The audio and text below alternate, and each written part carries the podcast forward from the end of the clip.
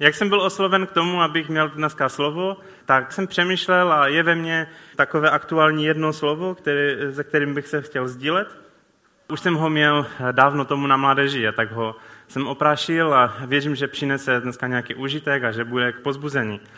Ale dřív, než se k němu dostanu, tak bych udělal nějaký takový aktuální úvod věcí.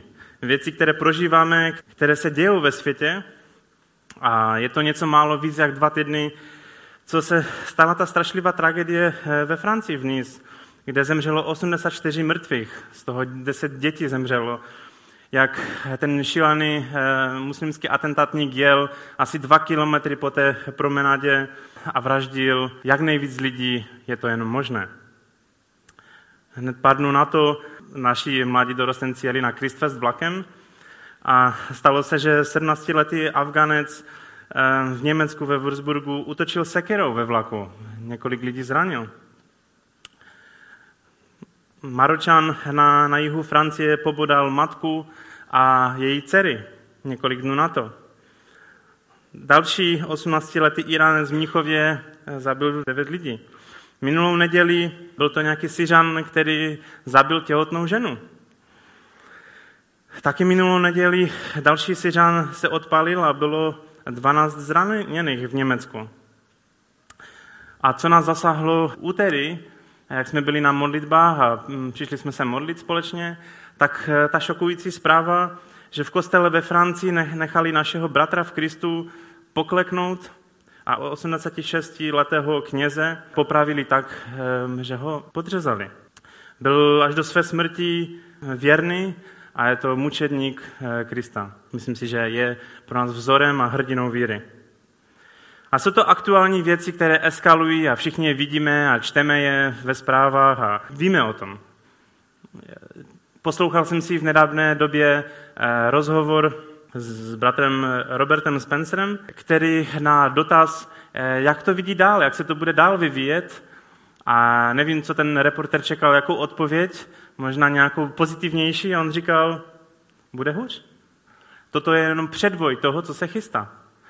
Tak to byla odpověď eh, experta na islam a je to určitě něco, co v nás evokuje strach, obavy a takovou nejistotu, co se bude dál dít. A to, ty věci, o nich víme, ty se dějou, ale potom e, jsou věci, které v té vlně těch všech věcí už se ani nedostanou do zpráv pořádně. Jsou tam možná někde se dostanou úplně na nějakou spodní rubriku novinových stránek. Třeba minulou neděli byl jeden z velkých teroristických útoků v Afganistánu v Kábulu. 80 lidí zemřelo. Většinou to byli Hazarové, co jsou šia muslimové. 80 lidí. A ve zprávách to ani pořádně ne, neproběhlo. Dokonce i sekulární zpravodajství, jako je CNN, si všimlo, že v průběhu Ramadanu, což v nedávné době byl, je naprosto zvyšený výskyt teroristických útoků, násilí a těch, těch všech věcí. Je taková eskalace těch násilí. A tak si nad tím přemýšlel, jak to je. Říkali mi to i třeba misionáři v některých zemích, jako je Afganistán a dalších, že opravdu v průběhu Ramadanu ta eskalace násilí je neuměrná. Tak jsem nad tím přemýšlel, že jestli třeba pro nás Vánoce jsou takovým velkým svátkem, tak e, i nominální křesťané se snaží projevit něco z té esence křesťanství, odpouštět, dávat dárky a nevím, co je ještě takovou esenci Vánoc, ale asi esencí Ramadánu je násilí, jelikož opravdu to kulminuje. Ale to je taková mapa, co udělalo CNN, taková zajímavost, je nevím, pro ty všimavější, e, co tam třeba chybí. Izrael. O tom se už ani nemluví ve zprávách, že opravdu jsou, jsou ty věci se dějí i v Izraeli. A tak to jsou útoky, které se stále a stále dějí. Asi lidi si nezmění Facebookový profil na vlajku té země, nebo napíšou, tak to bylo ta vlna Pray for Paris, nebo dokonce si změní status Jezu Charlie, Sam Charlie, to jsou země, kde se to děje a do našich zpráv se to ani nedostane.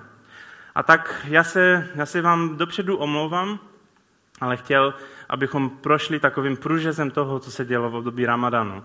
Těch teroristických útoků bylo daleko víc, ale jenom jsem tak náhodně vybral několik málo um, z toho průřezu Ramadánu. Tak hned první den, 6.6. Irak, Mosul, bylo popraveno 65 studentů univerzity a zaměstnanců provincie Ninive. 8.6. v Izraeli Tel Aviv čtyři mrtví, když teroristi převlečení jako ortodoxní židé začali střílet do lidí v kavárně. 9.6. Somálie. 43 mrtvých pracovníků Africké unie, kteří měli dohlížet na mír, útok provedl eh, muslimská teroristická organizace Al-Shabaab. 10.6. Irak, Fallujah. 30 zastřelených vdov a dětí, které se pokoušely utéct z okupované Faludže do uprchlického tábora mimo kalifat. 12.6. Kamerun. 42 mrtvých rybářů zavražděny mi islamisty Boko Haram. Ten týžden v USA, to jste všichni určitě slyšeli, 49 mrtvých v nočním eh, gay klubu. 16.6. Uganda. Miminko otrávené muslimskou tchyní, když jej křesťanská matka kojila v době ramadánu. 16.6. Syrie. Tři lidé zbičovaní a ukřižovaní, když byli chyceni, že pili čaj o ramadánu. Tu zprávu jsme si přečetli, když jsme v sousedním Iráku pili čaj a trošku nám zhořknul. 19.6. Syrie příležitosti připomenutí masakru deseti tisíců křesťan otomanskou armádou, muslimský sebevražedný atentátník se předčasně vyhodil do vzduchu, když ho ochranka nechtěla vpustit na tuto připomínku. Tři členové ochranky zemřeli, jinak by to byly mnohé, mnohé životy. 23.6. Uganda. Muslimové zavraždili křesťanskou vdovu, která jim odmítla darovat její pozemek k vystavbě mešity. 24.6. další den. Celá vesnice v Afganistánu, kot vypálena bojovníky lojálnímu ISIS. Nejméně 8 lidí mrtvých. Další den. Somalie. 14 mrtvých po sebevražedném atentátníkovi. Další den. Kuwait. Islamista zavraždí svého bratra za to, že se nepostil v období Ramadánu. 28.6. Turecko, Istanbul. 44 lidí mrtvých a 239 raněných při útoku na letiště islamisty. 36. Nigerie. Evangelikální pastor zavražděný militantním muslimem. Ten týžden Izrael Netania, matka, která nakupovala svatební šaty pro svoji dceru, byla pobodána muslimským teroristou. Ten týžden Izrael Loriat Arba, 13-letá holčička pobodaná nožem k smrti ve svém pokoji palestinským teroristou. Egypt. Ten týžden kopský kněž zastřelený muslimem. Další den. Izrael Hebron. Palestinci střílejí na osobní auto, zabili otce a zranili jeho manželku a dvě děti. 1. sedmi Bangladeš, Dhaka. Muslimští teroristi zabíjejí 22 lidí v restauraci Ti, kteří neumí citovat Koran, jsou zastřeleni, ti, kteří dokážou citovat, jsou ušetřeni a můžou utéct. 2. sedmi Afganistan. Dětští islamští bojovníci popraví tři odpadlíky z islámu. 3. sedmi Irak, Bagdad. To jste určitě slyšeli. 308 lidí mrtvých, 243 zraněných v nákupním středisku plném rodin a dětí. Demokratická republika Kongo, Devět křesťanských vesničanů zavražděno islamisty. Další den Indie, mladá dívka zavražděna svojí matkou ze ctí, protože se zamilovala do hinduisty. 7.7. Irak, 56 poutníků zabito, když šli k šítské kapličce s sunnickým sebevražedným atentátníkem. A ten týžden islamisté v Bangladeši plánovali útok na místě, kde se sešlo asi na 200 tisíc modlitebníků, kteří chtěli slavit závěr Ramadanu, tak fundamentalisté chtěli vyhodit do vzduchu, ale se jim to nepodařilo, zemřel pouze policista a tři civilisté. To je šílené. To byly některé asi z 262 zaznamenaných útoků. A těch nezaznamenaných je daleko více ještě, v menší míře. Bylo to asi víc jak 2000 mrtvých lidí.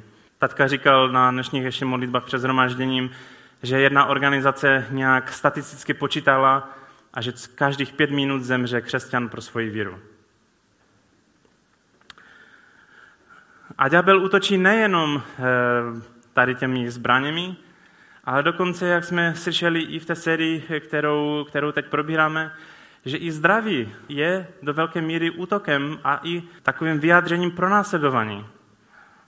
A náš milý bratr, který tady byl a mluvil o jeho plánech, jak chtěl jít na misi do Afganistánu, tak eh, pak byli v Afganistánu nějakou kratší dobu, přijeli zpátky do aby vzali nějaké peníze a, a, a byl velký zázrak, protože asi po deseti letech manželství se jim narodilo dítě.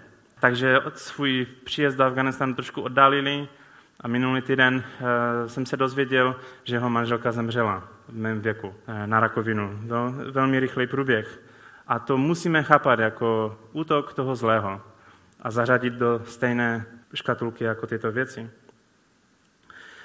A tak uh, já bych z těch všech vypichnul jenom jeden útok, který mě tak obzvlášť prostě zasahnul. A je to nedávný útok v Bagdádu, právě na závěr Ramadánu. A je to svátek, který oni mají velmi rádi, protože tak jak třeba někteří křesťané v Orientu, eh, v průběhu Velikonoc, oni jdou do obchodu a aby na Velikonoce mohli to správně oslávit, tak koupí veškeré nové oblečení na sebe, ať ke stolu můžou sednout v novém oblečení a tak dále. Tak to je velmi podobné i v tom svátku eh, Eid, kteří mají muslimové právě na závěr Ramadánu. Oni jdou, nakupují nové oblečení, ať, ať můžou hodovat a slavit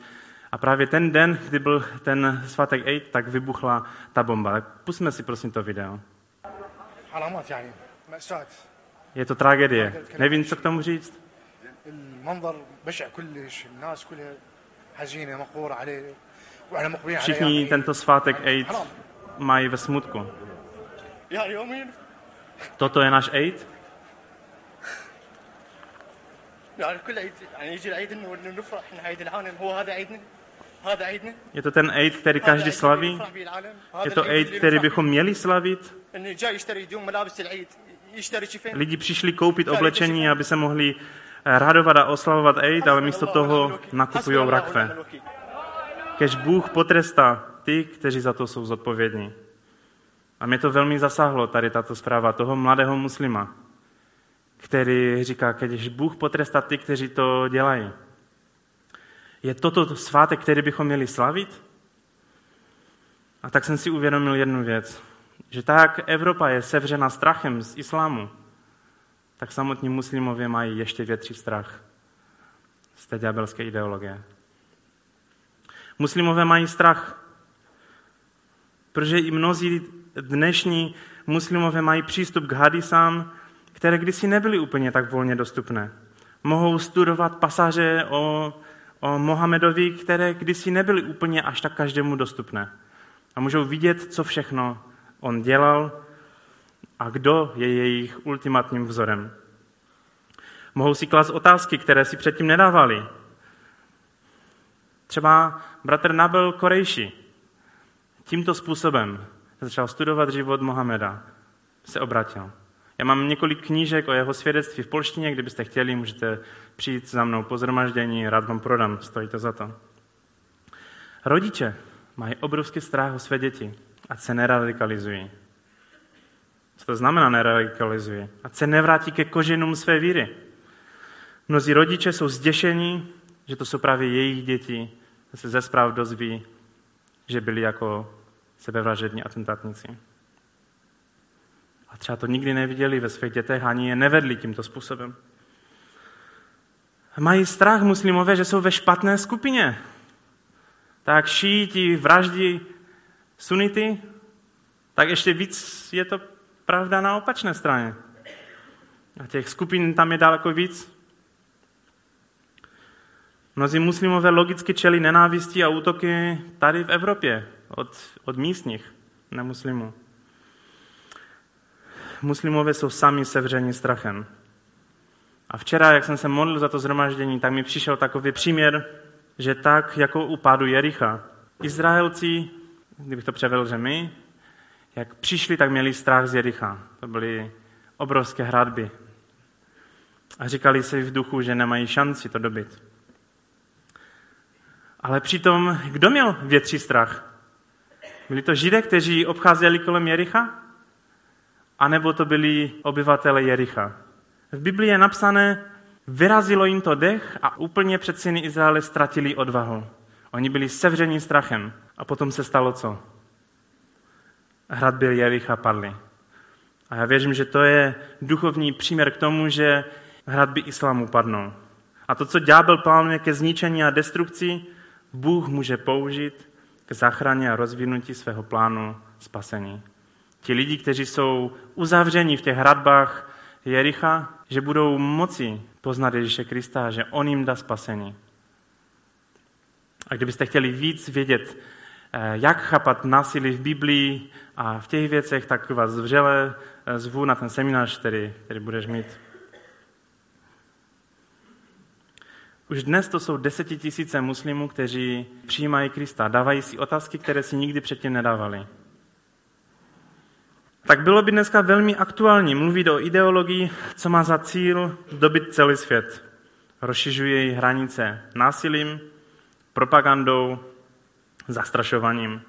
Provozují šílené veřejné popravy a jejich specialita je stínání, podřezávání. Taky křižují lidi a jsou cíleně i zaměření proti křesťanům. Co je to za ideologii? Tu otázku se zeptal Braxis Meeting House. Co je to za ideologii, tady toto? On měl na mysli Řím. To je ideologie, která v době první církve byla tou ideologií. Měli za cíl šířit hranice násilím, měli propagandu, zastrašování, měli šílené veřejné popravy. A byla to doba, ve které první církev nasledovala Krista. Tam byla první církev. A potom, že nový zákon není relevantní, aktuální knížka do dnešního života. Jestli první církev čelila těmto věcem, my čelíme těm věcem taky. Měli bychom otevřít Boží slovo a číst a vidět, co máme dělat. Slova jako milujme ty, kteří nás nenávidí a pronásledují a další. Máme žít jako ovce mezi vlky. Je to v skutku těžký čas pro dnešní svět. Je mnoho otázek a těžké odpovědi.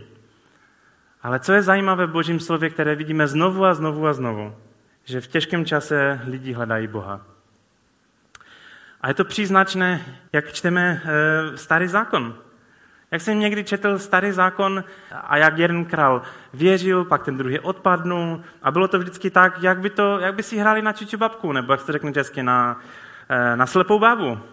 Jak se měli dobře, Bůh jim žehnal, měli se dobře, měli se moc dobře, tak prostě odstoupili od hospodina a šli za jinými bohy. Až nelogické, že? A pak na ně přišla zkouška, přišli pelištejci nebo někdo jiný a až po delší době, když to už nemohli unést, tak volali k Bohu. A tak se to opakovalo znovu a znovu a znovu. A pak se pokořili a volali k hospodinu. Třeba jeden z těch eh, ukázkových příběhů je, když v knize Samuelově a tam Bůh dal jim hlad a je napsané. A celý dům izraelský se roztoužil po hospodinu. A Samuel říká, celým svým srdcem se navraťte k hospodinu. Odstraňte ze svého středu cizí bohy. Připravte své srdce pro hospodina. On vás vysvobodí z ruky pelištajců. Myslím si, že je čas, aby se církev roztoužila po Bohu. Amen. V těžkých časech, v časech, kde nejsou odpovědi, bychom se měli roztoužit po hospodinu, hledat jeho tvář, jeho odpovědi. Protože on je ten, který může vyřešit naše problémy. Není to naše naše iniciativa, snaha, odpovědi. Tak jako Židé chodili kolem Jericha pouze na základě víry, oni prostě poslechli rozkaz Jozueho a první den šli kolem Jericha. Druhý den šli kolem Jericha. Třetí den šli kolem Jericha a neviděli možná žádný výsledek. Jenom měli víru, že to, co Jozue jim řekl, je slovo Boží. A stejný postoj měl David. Když byl na útěku před Saulem, on se pokořil, protože se bojí o svůj život před Akišem, Abimelekem Pelištejnským v Gatu. A ten ho vyhání jako blázna. A v, v té situaci, kdy ten pelištejský král vyhání Davida jako, jako blázna a David vlastně utíká, aby si zachránil život před svým bratrem, před Saulem, tak myslím si, že to je bod, kde David se musel cítit velmi nízko. Je pokořen. A právě v, v tomto bodě David říká neskutečné slova víry, které nevím, jakým způsobem mohl říct. Přečtěme si Žalm 34. V každém čase budu dobrořečit hospodinu. V mých ústech bude ustavičně jeho chvála. Má duše se chlubí hospodinem, pokorní to uslyší a budou se radovat. Velepte se mnou hospodina, vyvyšujme společně jeho jméno. Hledal jsem hospodina a odpověděl mi. Vysvobodil mě ode všeho, čeho jsem se hrozil. Ti, kdo na něj hledí, budou zážit, na jejich tváři nebude stud.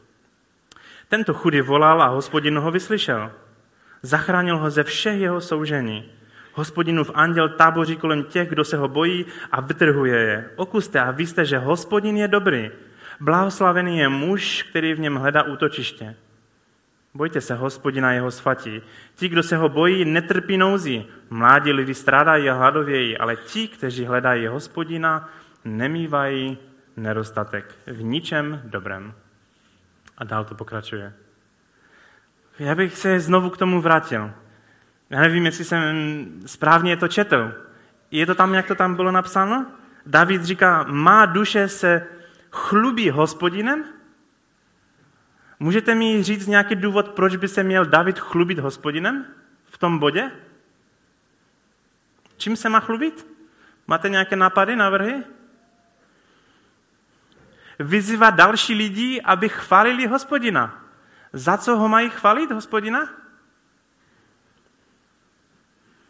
On, ten David, ten, který si hrál na blázna, další vyzývá, aby chvalili hospodina, z něho lidi museli mít srandu. Říká, odpověděl mi. Moment, moment. Co odpověděl Bůh Davidovi? Jeho snad zaslíbení, kterému dal skrze proroka eh, Samuele, že bude králem nad Izraelem. A přitom Saul běží za ním a snaží se ho zabít a nějaký pelištejský král se ho taky úplně ho vysmal a nejraději by ho zabil? Jeho bratři, i protivníci ho chtějí zabít. A přesto David říká, vysvobodil mě ze všeho a říká, na jejich tváři nebude stud. Zachránil ho ze všech jeho soužení. Hospodin je dobrý. Ti, kdo se ho bojí, netrpí nouzí, ti, kteří hledají hospodina, nemývají nedostatek. Myslím si, že možná David viděl dopředu verš, který je napsaný Korinským 5.7. Žijeme totiž vírou a neviděním. David chválil Boha vírou. A realita byla naprosto odlišná, ale David chválil hospodinu, hospodina vírou. Mluví o věcech, které nejsou, jako by už byly. Bylo to v situaci, kde David má pomazání královat nad Izraelem a on dělá blázna před Abimelekem, aby si vůbec zachránil život. David trpí nouzí, možná má i pocit, že ho hospodin vůbec neslyší jeho modlitby. A přesto David říká, že on vyslyší jeho modlitby. Velepte se mnou hospodina, vyvyšujme společného jméno. David má dokonce chuť chválit a vyvyšovat hospodina. A co je zajímavé, že tam je použité slovo gadal v hebrejštině a to znamená učinit větším nebo zvětšovat. Američané to překladají jako magnify. To je povětřit. A tak je takový zajímavý Taká myšlenka, proč bychom měli Boha zvětšovat, jestli On je nekonečný, všude přítomný a nemůže být už větší. Chápu, když, když třeba na nějakém Christfestu holka přijde za klukem a řekne, ty, ty jsi taky silný, ty určitě můžeš skočit z těch 20 metrů šipku tady do té vody a ještě udělat tři salta po cestě, tak možná ten kluk tak uh, se na buši pak skočí a z toho možná jsou ty videa na YouTube, takové ty fail videa, kde člověk se na to dívá na ty video, tak přesně ví, co se stane. Akorát, že ti lidi nevím proč, prostě udělají věc a pak jsou ze zlomenou nohou v lepším případě. Ale u Boha tak není, jestli my ho chválíme. To není tak, že, že pak by Bůh udělal něco, na co nemá. Boha jenom vyprovokujeme k tomu, aby udělal to, čím on je. Hmm. Takže věřím, že když chválíme Boha, tak se možná napínají ty jeho svaly. Také možná byl by příklad, ale věřím, že Bůh roste v té situaci. A proto je dobré říkat i v těch situacích, velepte hospodina, neboť on mi odpověděl, vyvyšujme jeho jméno, neboť on vysvobodil mě ode všeho. Velepte hospodina, protože na mé tváři nebude stud. Vyvyšujme jeho jméno, protože mě zachránil ze všech soužení. Velepte, on je dobrý. Vyvyšujme ho, nebo ti, kdo se ho bojí, netrpí nouzi. A vyvyšujeme ho jeho jméno. On je, se stává větší a větší v našich životech a proto věřím, že máme větší a větší pomazání vidět věci z jeho perspektivy. I když ty věci ještě tak nejsou, začneme je vidět ve víře, jako by je byly. Přemýšleli jste někdy nad, nad božími slovy, třeba jak mluvíme teď o Jerichu, že přišel ten anděl a říkal, pohleď, vydal jsem ti toto město Jericho do tvé ruky, jeho krále a udatné hrdiny. Jak to, že Bůh mluví v čase minulém o věci, která se ještě nestala? Máte nějaký návrh? Bůh mluví o věci, které se ještě nestala za fakt. Bůh ti vydal, pohleď, vydal jsem ti to e, do ruky Jericho. Co máme dělat v situaci, když realita toho, co Bůh říká, není pravda? Nebo není realita? Čteme o pokoji, čteme o tom, že, že Bůh nás žehná, čteme o tom, že Bůh ozdravuje, čteme o tom, že Bůh odpovídá na naše modlitby, čteme o tom, že Boží slovo promlouvá do našich životů. A někdy jsme v situaci, kde ani to Boží slovo čteme a jako bychom měli zavřené dveře. Naše modlitby nikde nevedou, jako bychom hazeli hrach o strop a jenom se to odbíjí, máme ten pocit. Mám pro vás otázku. Budeš činit Boží vůli, i když se zdá, že nic z toho nefunguje? Budeš dále věřit, budeš se dále modlit, budeš dále studovat jeho slovo? Protože i když tvoje modlitby nefungují, co máme udělat? Udělat další krok. I když se zdá, že tvoje víra nefunguje, co máme udělat? Udělat další krok. I když se zdá, že nic nefunguje, ty zaslíbení, které máš, že nefungují, co máš udělat? Já věřím, že další krok. Tak židé kolem Jericha se zdálo, že to vůbec nefunguje. Oni tam chodili, nechci říct jak trolové, ale chodili tam prostě a říkali se, nic se neděje.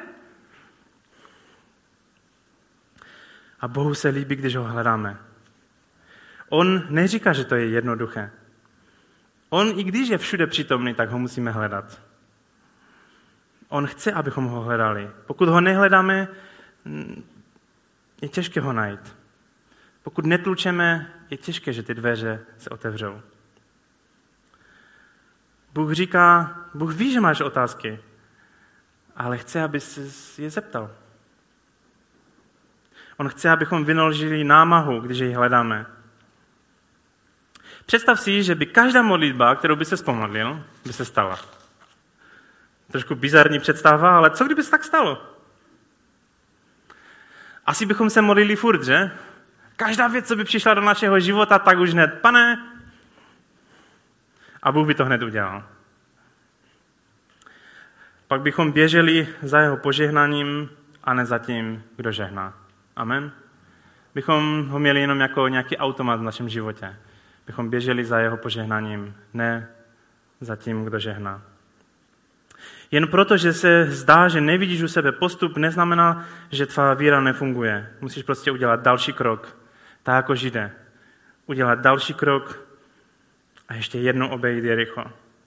A tak věřím, že Jozue taky praktikoval ten verš, že neboť chodíme vírou a ne tím, co vidíme. Kdyby Jozue se taky řídil tím, co vidí, tak, tak nevím. Já, já, já jsem si někdy říkal, že kdybych já psal ten příběh, tak bych napsal ten příběh tak, že oni obešli jednou, aspoň jedna cihlička vypadla. A ti lidé si říkají, viděl jsi to, to je zaslíbení, že celé Jericho padne. A po druhé, jak šli kolem Jericha, že by dvě cigličky vypadly. A někdy tak bychom to chtěli vidět v naší službě. I třeba v Opavě bychom si přáli, kež by přišel dva, tři lidi. To nějaký náznak toho, že Bůh naplní to, co zaslíbil. A v našich životech, jak by jsme to? Možná někdy si přejeme, bože, ukaž, že, ukaž, že opravdu to je to, co jsi mi zaslíbil. A nic se nestane. Musíme v poslušnosti obejít další kolo kolem Jericha.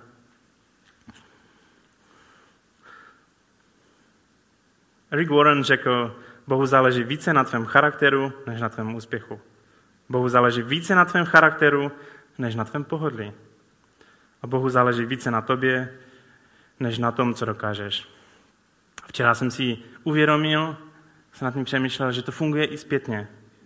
Že Bůh má o nás zájem. Že Bůh má zájem o Abrahama, Jozueho, Mary. Tito lidi nebyli jenom nějakými nástroji pro Boha, aby dosáhnul svého cíle. On řekl, dobře, má přijít Ježíš, Bůh, Marie, pojďme. Ano, Abraham, prostě Bůh, Bůh, že byli zneužití Bohem, aby Bůh naplnil své cíle. Ale že Bůh je náš přítel, náš spolupracovník do určité míry. A chce, abychom se my připojili k jeho plánu spasení. Takže tak, my nemůžeme toužit jenom po jeho požehnání, tak on nás taky nevidí jenom jako nějaké nástroje svých cílů. On touží po nás, abychom byli celý jeho.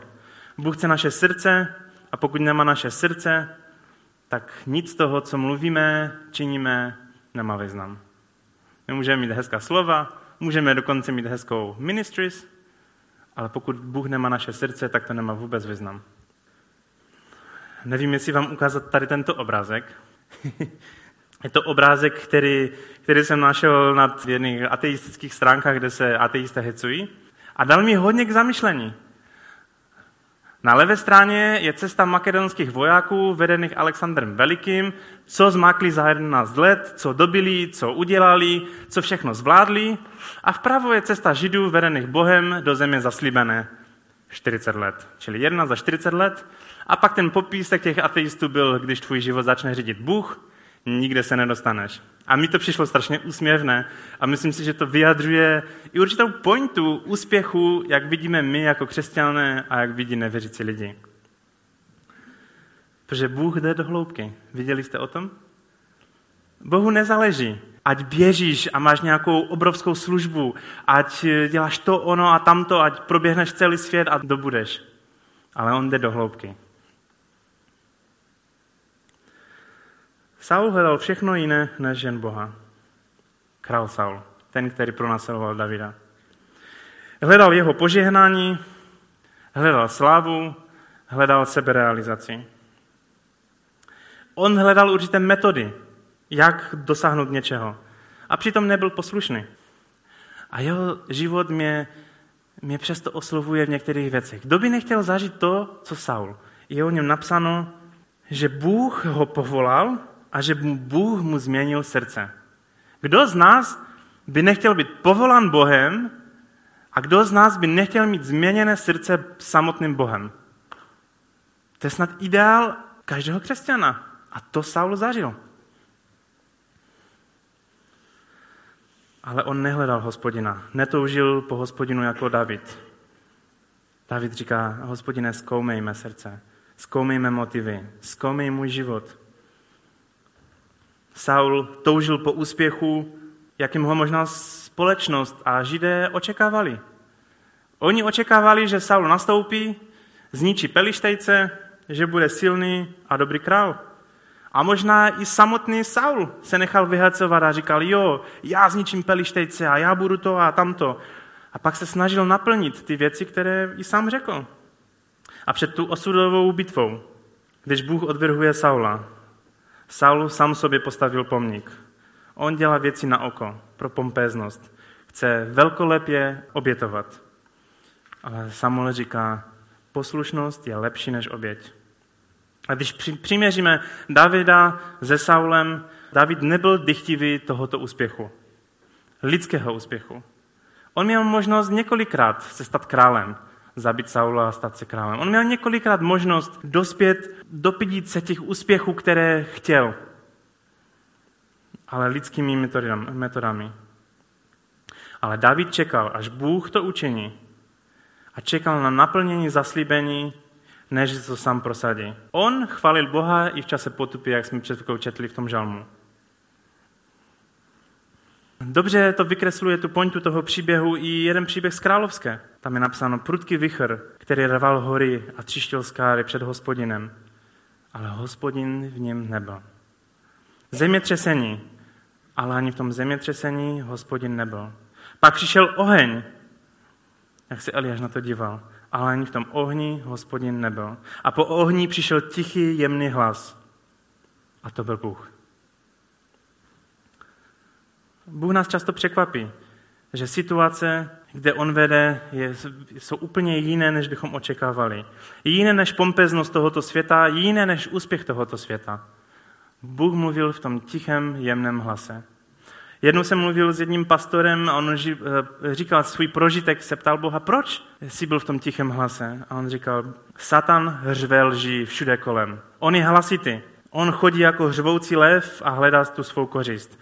On šíří hlasitě strach, on šíří hlasitě násilí, lži, ale Bůh může šeptat, protože On je blízko tebe. On ti je po tvé pravici. On ti může šeptat věci, které, které jsou od jeho trůnu. A tak vás nechci nabádat k nějaké slepé víře, fanatické víře. Chci vás jenom pozbudit, abychom byli poslušní věcem, které víme, že jsou od Boha. A můžeme mít dokonce i pochybnosti.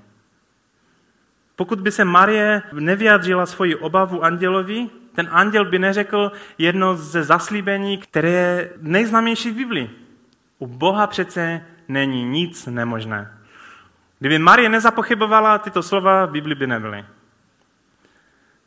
Ale máme být poslušní Bohu. Tak na závěr toho bodu chci zdůraznit, že Bůh chce naše srdce. Ne naši velkolepou službu, úspěch, činy. On se nedá uzavřít do nějaké strategie. Bylo by strašně jednoduché, kdybychom třeba měli nařízení se pětkrát denně modlit, mít přesnou formulaci té modlitby, co u toho máme udělat a že pak to je to právě ořechové. To by bylo velmi jednoduché, ale my to máme daleko náročnější. Bůh chce naše srdce. A to jde daleko dál, než se pětkrát denně modlit. Bůh nás nemá jako nástroje k dosažení svých cílů, ale spolupracovníky na jeho díle spasení. Bůh touží po tobě, aby si byl celý jeho. Bůh jde do hloubky a jeho úspěch je jiný než ten lidský. Proto, jak Bůh jednal s Mojžíšem, ho posílá 40 let na poušť. Bůh jedná s Eliášem, posílá ho taky pryč. Bůh jedná s mnohýma lidma a zdá se, že mají naprosto jiný to schéma než Alexander Veliký. Všimli jste si někdy takového pionýrského principu? To jsou věci naprosto zřejmé. Jsou určité oblasti v životě, kde někdo první přijde s nějakou věcí a překoná ji. Z nějakou, prostě překoná nějakou metu, která ještě nebyla překonána. Třeba ve sportu. Já teda moc nejsem sportovec, ale všiml jsem si toho, že jak se něco stane, nějaký průlom, třeba někdo zaběhne kilometr pod 10 vteřin, nebo já nevím, jaké jsou ty poměry, to je přánka, ale vím, že tam jsou prostě nějaké mety a prostě e, e, nějaký světový rekord. Tak co je zajímavé?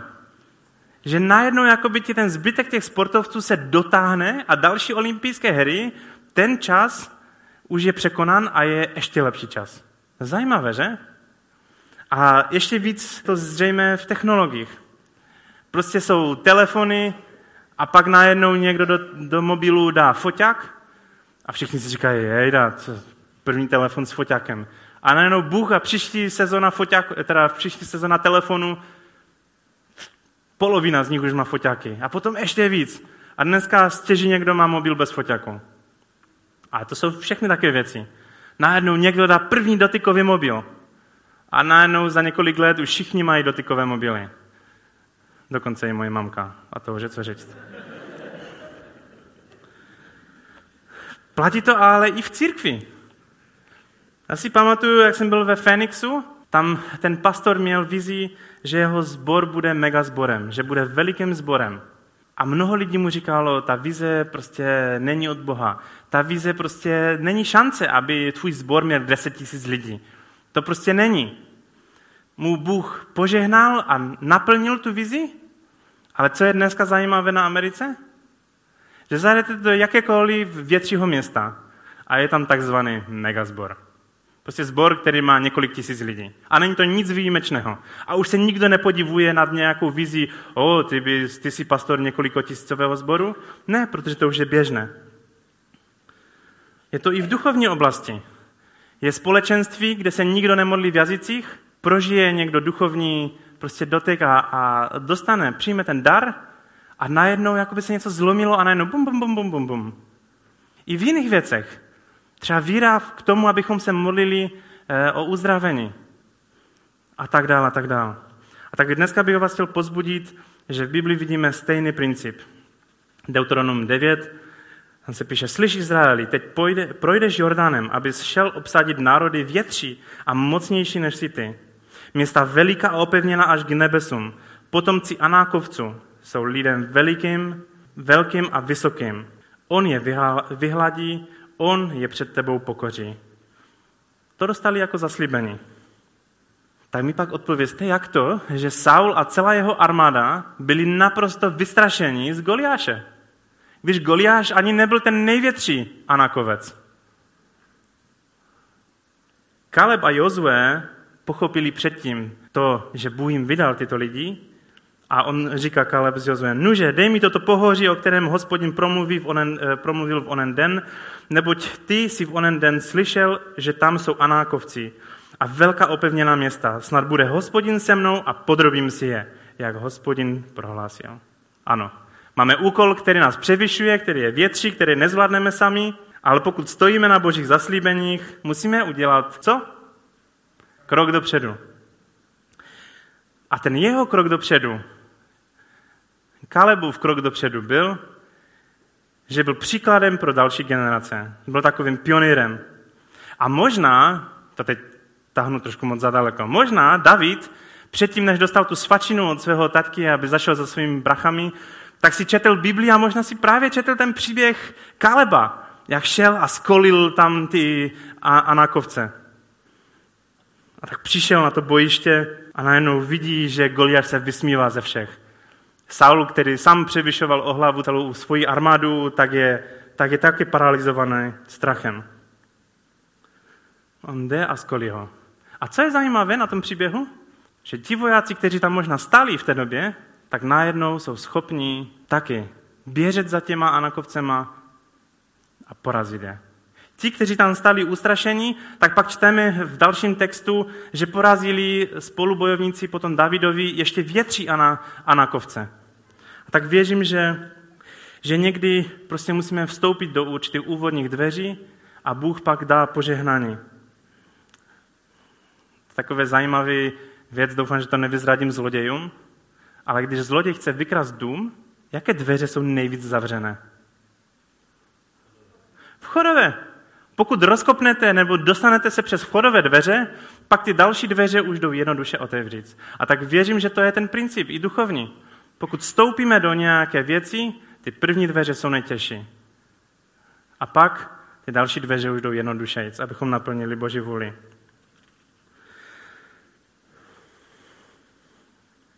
A tak Jericho bylo určeným vstupními dveřmi pro zaslíbenou zemi. To je úděl pionýru. Věřím, že i tady jsou pionýři. Věřím, že i tady jsou lidé, kteří, které Bůh je povolává vás, abyste udělali něco, co většina lidí vám bude říkat, to není možné. To je možná hezky to zní, ale to není možné. A pak uděláte něco, co vás Bůh povolává k tomu, abyste udělali. A najednou se otočíte za několik let zpátky a uvidíte, že to v každém zboru je. Že to mnoho lidí už dělá. Protože někdy Bůh potřebuje takového pionýra jako Kaleba, aby prolomil něco, kde se do té další vůle dostanou i další lidi. Co by se stalo, kdyby Jozue nestal na božích zaslíbeních? Co by se stalo, kdyby Jozue si rozhodl, že neudělá další krok? Že by si řekl, bože, to, co si řekl, nefunguje. Žádné cihličky nevypadují z Jericha, já mám velké pochybnosti, že to tak je. Co by se stalo, kdyby ten sedmý den v tom šestém kole, nebo ve kterém by si řekli, kašlem na to. Budeme pokračovat, i když se zdá, že se nic neděje? že ten postup není viditelný? Budeš pokračovat, i když ani jedna cihlička nevypadne? Výsledek je na Bohu. Náš podíl je poslušnost. Amen. My nejsme svázáni výsledkem. Výsledek je na Bohu. Náš podíl je poslušnost. Ale co by se stalo, kdyby nebyli poslušní a nevytrvali? Neviděli by naplnění toho zaslíbení. A myslím si, že někdy to je častý případ křesťanů. Že se cítí opuštění Bohem a říkají, bože, to tvoje zaslíbení nefunguje. A přitom nebyli poslušní, nedali, nenaplnili to v plnosti. Je napsáno v Biblii, je totiž třeba vytrvalosti, abyste vykonali Boží vůli a obdrželi zaslíbení. Židům 10.36. A zakončil bych znovu tím počátečným žalmem. Okuste a víste, jak dobrý je hospodin. Bláze člověku, jenž doufá v něj. Abraham čekal na naplnění zaslíbení desítky let. A když je jasné, že to není z jeho sil, Bůh to naplňuje. Josef čekal na naplnění zaslíbení a naopak se všechno hroutí, naopak všechno vypadá jinak, dostane se do vězení a, a však víte všechno, co se dělo. Mojžíš čekal na naplnění zaslíbení a najednou utíká zklaman. David čekal na zaslíbení a se naplní a musí utíkat před nepřítelem. A co před nepřítelem? Před tvým vlastním bratrem. Ale ví, že v jeho přítomnosti má všechno a doufá v něj a chválí Pana. Bůh jde do hloubky. Bůh nemá zájem, abychom prostě dělali všecko a nic. Bůh, Bohu hlavně záleží na našem charakteru. I když město sahá až k nebesům, to je rycho, duchovní. Já věřím, že ve chvále, proč i David chválí, že najednou uvidíme ty věci z jiné perspektivy. Tak jsme si četli, lidi Jericha byli ustrašeni. Oni měli možná větší strach než Židé. A tak věřím, že když začneme Boha chválit i v těchto velkých zkouškách, tak Bůh roste v té situaci a Bůh nám ukáže věci z jeho perspektivy. A kdyby tak vzal ty lidi a ukázal jim, co se děje uvnitř Jericha, jak ti lidi jsou vystrašeni a bojí se. A tak bych vás chtěl pozbudit, abychom udělali další krok, i když věci se zdá, že nefungují. Máme úkoly, které převyšují naše schopnosti, aby bylo jasné, že to není z nás. A náš podíl je poslušnost a vytrvalost. A nemáme se vzdát v šestém kole. A tak bych chtěl udělat takovou výzvu. Pokud jsi mladý a třeba si přijal nějakou výzvu od Boha a máš veliké sny, co uděláš pro Boha. Věřím, že Bůh ti dává ty sny, aby si sloužil Bohu. Ale my často pochopíme tu jeho výzvu trošku jinak, než, než to Bůh myslí. A pak jsme překvapeni jako Jozef. Jozef dostal ve snu takové určité vidění, že se mu jeho bráchové, bráchové budou klanět. Dokonce i rodiče. Já nevím přesně, jak si to Jozef vysvětlil. Ale myslím si, že prošel určitýma věcma, že tu vizi pozměnil.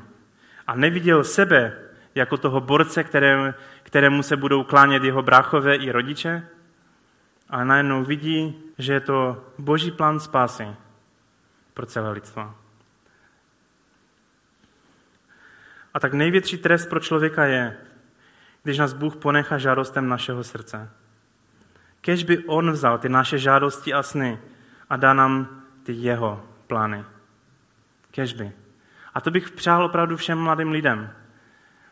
Někdy máme velkolepé sny, co všechno chceme pro Boha dělat. Ale kež On veme ty sny a plány a udělá to podle jeho srdce. Kež On to přemění. A možná tu jsou zase lidi na, na té druhé straně.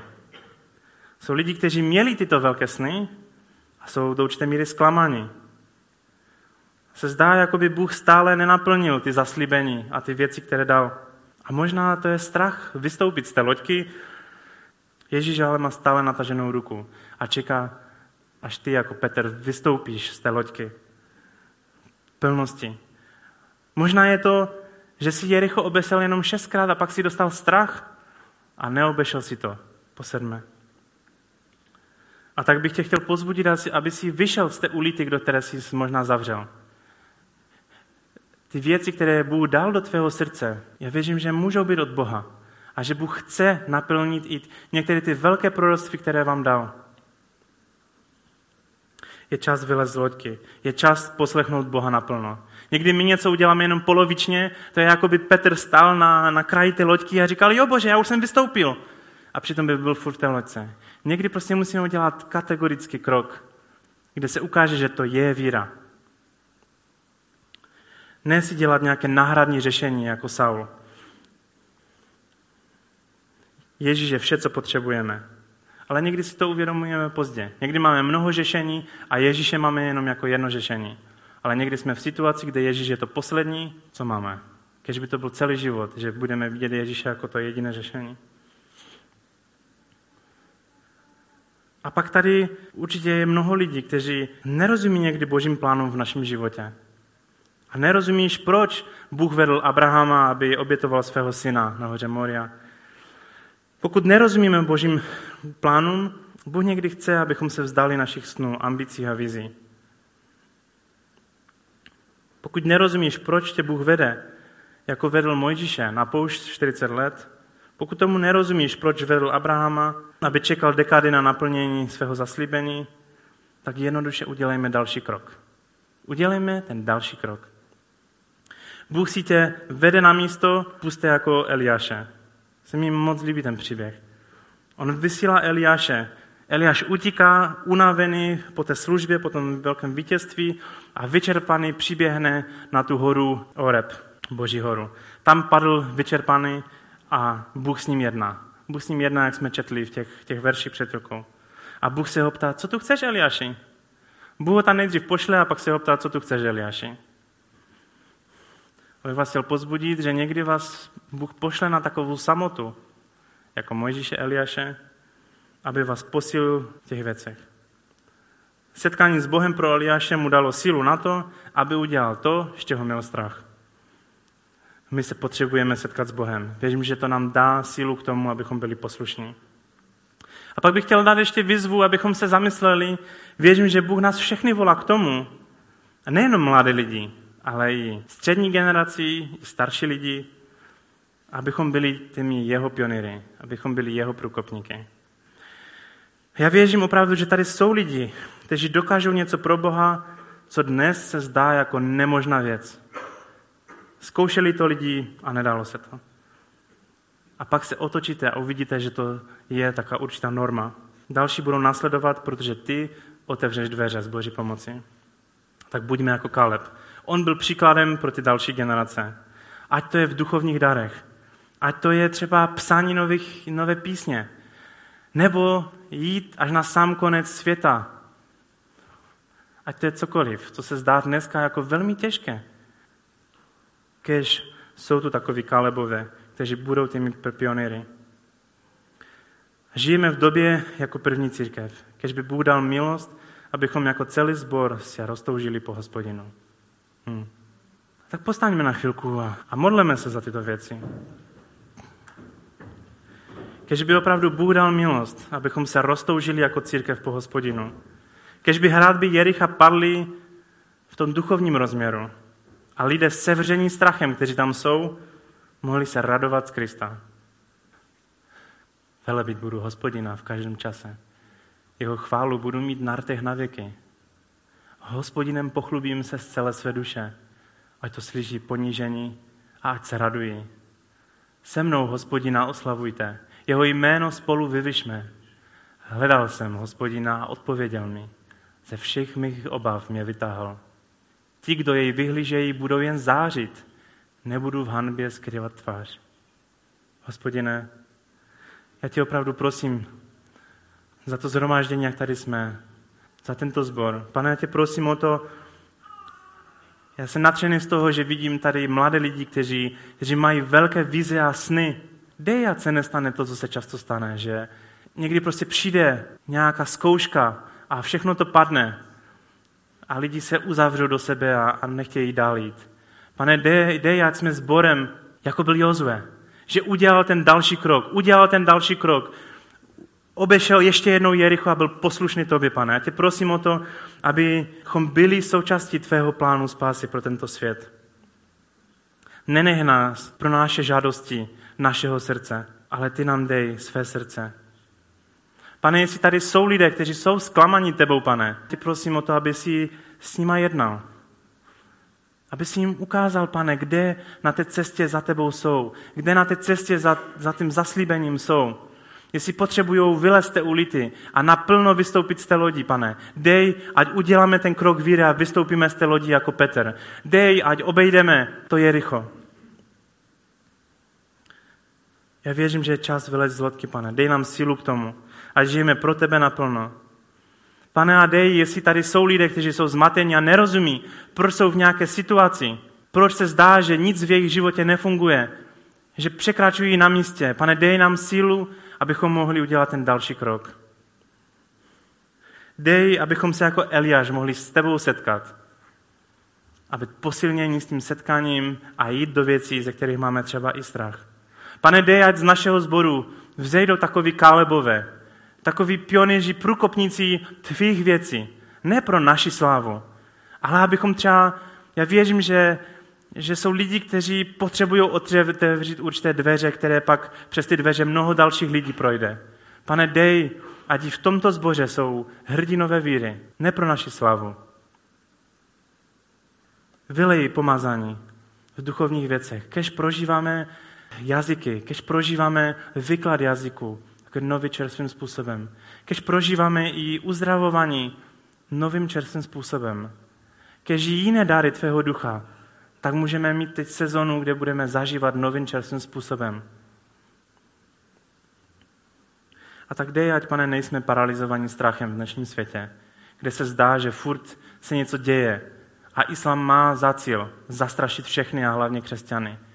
Tak dej, ať obejdeme tím duchovním jerichem, a ty zdi Jericha padnou. A ty chceš ty lidi zachránit, protože ty jsi zemřel, pane, za ně. Tak se to už děje a tak ti děkujeme za to, že jsou to tisíce muslimů, kteří tebe vyznávají jako svého pána a krále. A tak tě prosíme za ty, kteří možná dnes trpí, dnes jsou pronásledovaní, aby mohli být věrní a jít a šli za tebou. Chválíme tě, pane, vyvyšujeme. Amen.